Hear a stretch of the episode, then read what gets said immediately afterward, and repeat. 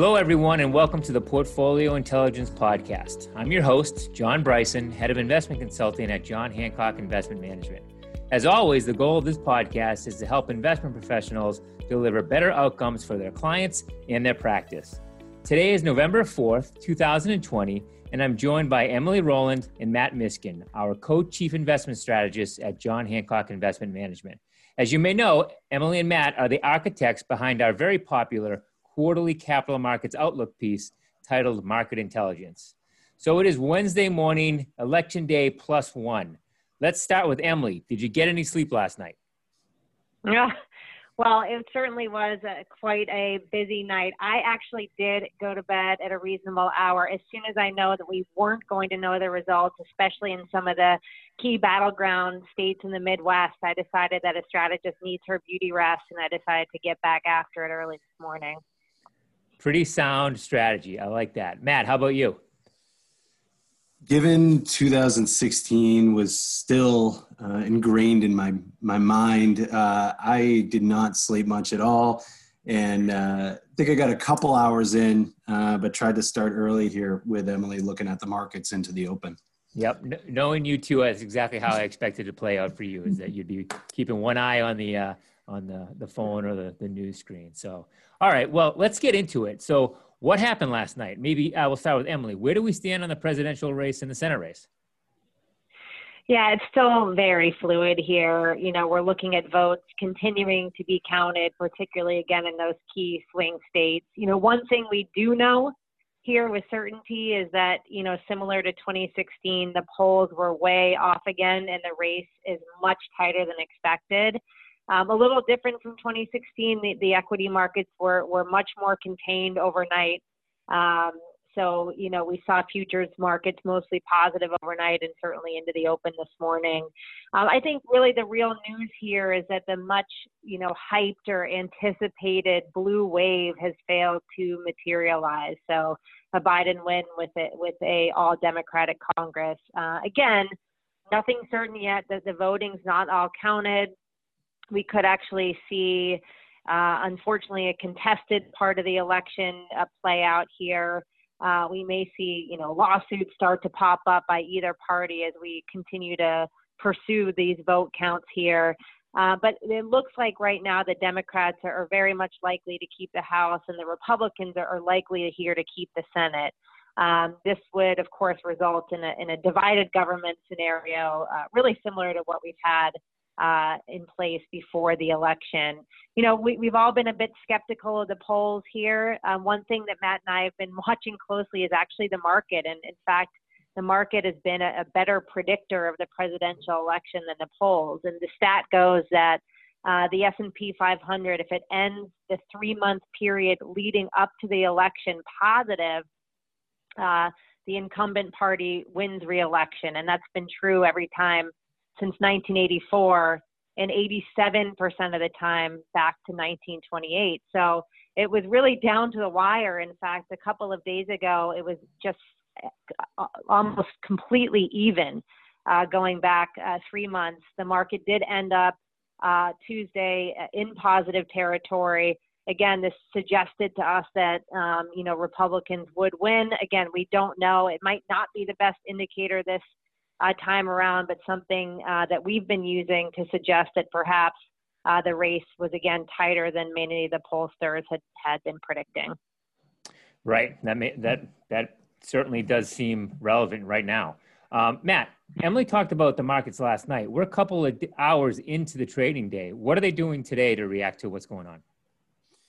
Yeah, so out of the gates, markets are higher in terms of stock market and even the bond market. Um, in terms of the U.S. markets here, we're seeing a bit of a rotation uh, back into higher quality uh, type sectors. Healthcare is one of the best performers out of the gate. Think about less regulation, pricing in, amidst a, a divided Congress.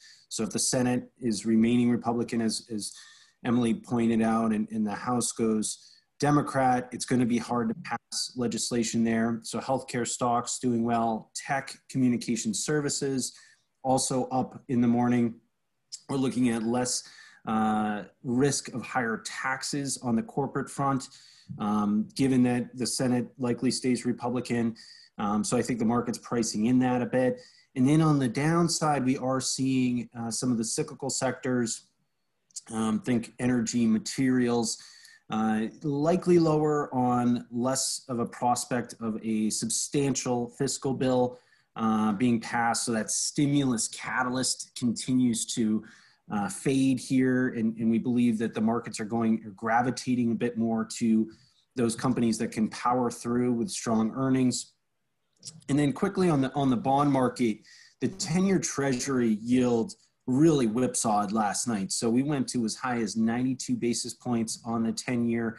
Uh, you know, last night as the voting just started to be counted, this morning, we're looking at 77 basis points. So that's a pretty large uh, drop in, in treasury yields. Again, likely pricing in less prospects of a fiscal uh, stimulus bill. And you know, to us, the intermediate part of the curve continues to look attractive here. Investment grade corporate bonds are rallying right out of the gate. That's a good spot in our view to be. Um, so it's a balance of that quality side on the equity front, and then looking at good investment grade corporates on the fixed income side, leading the markets the day after the election. Okay. So, Emily, when we talk about what's going on in the markets for the last couple of months, the possibility and the size of a stimulus package has really had uh, a lot to do with what's what's happening. What are your thoughts going forward on the possibility of a stimulus stimulus package? Yeah, I mean, and I think Matt just just really nailed that in the discussion around cross asset performance leading up to this and how it's been impacted by investors pricing in this really large fiscal stimulus bill that uh, we would have potentially gotten under a Democratic sweep. So, with yields backing up, with cyclicals uh, reflecting this reflation trade uh, that investors were expecting upon more fiscal stimulus, that's reversed a bit. Um, and, you know, if you think about Republicans uh, being likely to, to keep the Senate here, um, you know, a substantial stimulus bill uh, is less likely here. Um, we could see something like maybe 500 billion. We've seen estimates up to maybe even 1.2 trillion dollars, but this is different than the two to three trillion dollar stimulus bill uh, that had been expected under the Democratic sweep. I think one thing that is maybe a bit undercovered here is that there, there, even though the stimulus bill will be smaller, likely, there's actually a, um, more of a chance of it happening sooner uh, if Trump wins his second term. Um, so something could be done uh, in between now and uh, the inauguration in January if, if Trump actually uh, does stay in office. Again, likely to be uh, uh, a smaller package. Um, but I do think that, you know, if you look across the geopolitical strategists that we work with, um, most are expecting that we do get something uh, in 2021, uh, regardless. But again, a much a much smaller size. You know, I think the the final kind of point on that is the CARES Act was massive, uh, 2.6 trillion dollars that we got back in March, and that's still being put to work today, uh, which is one of the reasons that that the economy has improved as much as it has. So fiscal stimulus still in action now, uh, and again likely to get more, which should be supportive of equity markets. So, so Emily, play out a hypothetical for me. Let's say that Congress does end up being split. How would things be different uh, under Trump versus Biden? Uh, Biden, if that were the case. Yeah, that's a great question. So, I think that we could start by kind of thinking about uh, Biden under a divided Congress first. And by the way, that's sort of where the betting odds are right now, but anything could change here. Um, the first thing to note is that would actually be very rare. Um, getting a new president with a Senate from another party has actually only happened twice uh, since World War II. So normally the, the presidential race sort of dictates what happens down the ballot. Um, and that may not happen this time. And, and again, it goes back to uh, thinking about this blue wave scenario that many forecasters had predicted that that would have resulted in things like higher taxes. I think certainly investors have been focused on that. Uh, Biden had proposed raising the corporate tax rate back up uh, to 28% and imposing more taxes on individuals as well. Um, he also had an agenda that was filled with ideas around changes to the Affordable Care Act, maybe even something like a, a potential public option things like massive spending on infrastructure, green energy, things to combat climate change. Um, a good chunk of that agenda will, will probably be dead on arrival now. Uh, if we do, if this, if uh, um, the Senate does remain under uh, Republican hands, uh, there are things a, a, Biden president could do with a divided Congress uh, under executive action. So things like uh, pursue more regulations, lighten up on tariffs, which I think is possible, particularly as it relates to Europe, maybe not necessarily China. We think he's likely to keep a hard line on China. Uh, but the, the big issues I think that were investors were primarily concerned about will, will maybe go away here. Um, it, quickly moving to a Trump presidency with a divided Congress, again, it's more of the same. Uh, that's where we've been uh, over the last couple of years. Um, and similarly, he would be limited to pursuing, um, you know, agenda items that can be done via executive action. So maybe continuing with protectionist measures, um, deregulation, et cetera. Um, you know, there was a proposal under Trump to see some further tax relief. That probably won't happen. Uh, but again, more of the same. And, and, you know, frankly, investors tend to like gridlock. there are fewer unknowns, and that may well be uh, the scenario that we're in for heading forward. Thanks, Emily. So, so Matt, back to you just to kind of close this out and bring it back to the markets. With this uncertainty, um, how should investors be thinking about the rest of this year and heading into 2021? And have any of your views in market intelligence changed?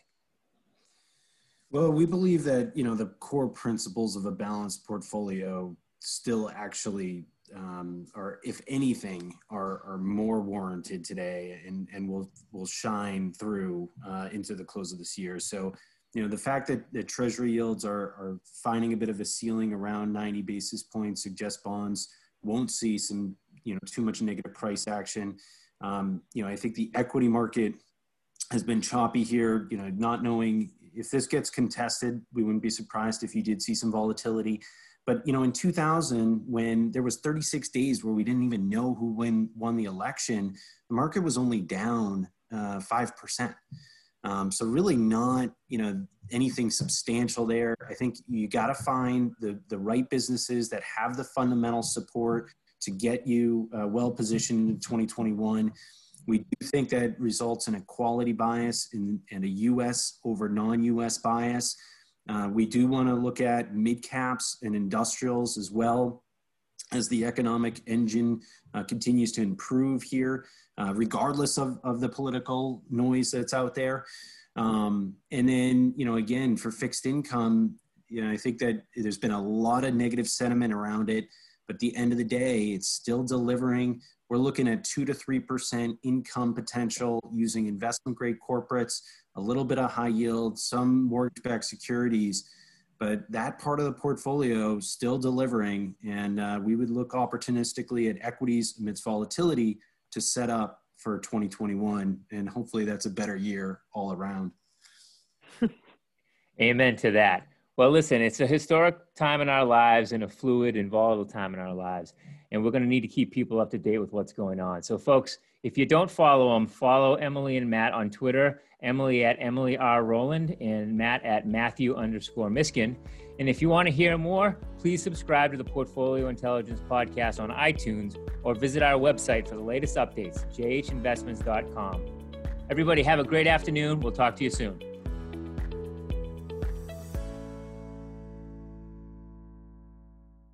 This podcast is being brought to you by John Hancock Investment Management Distributors, LLC, member FINRA SIPC.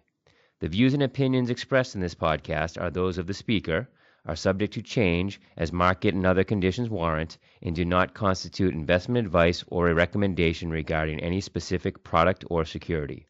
There is no guarantee that any investment strategy discussed will be successful or achieve any particular level of results. Any economic or market performance information is historical and is not indicative of future results, and no forecasts are guaranteed. Investing involves risks, including the potential loss of principal.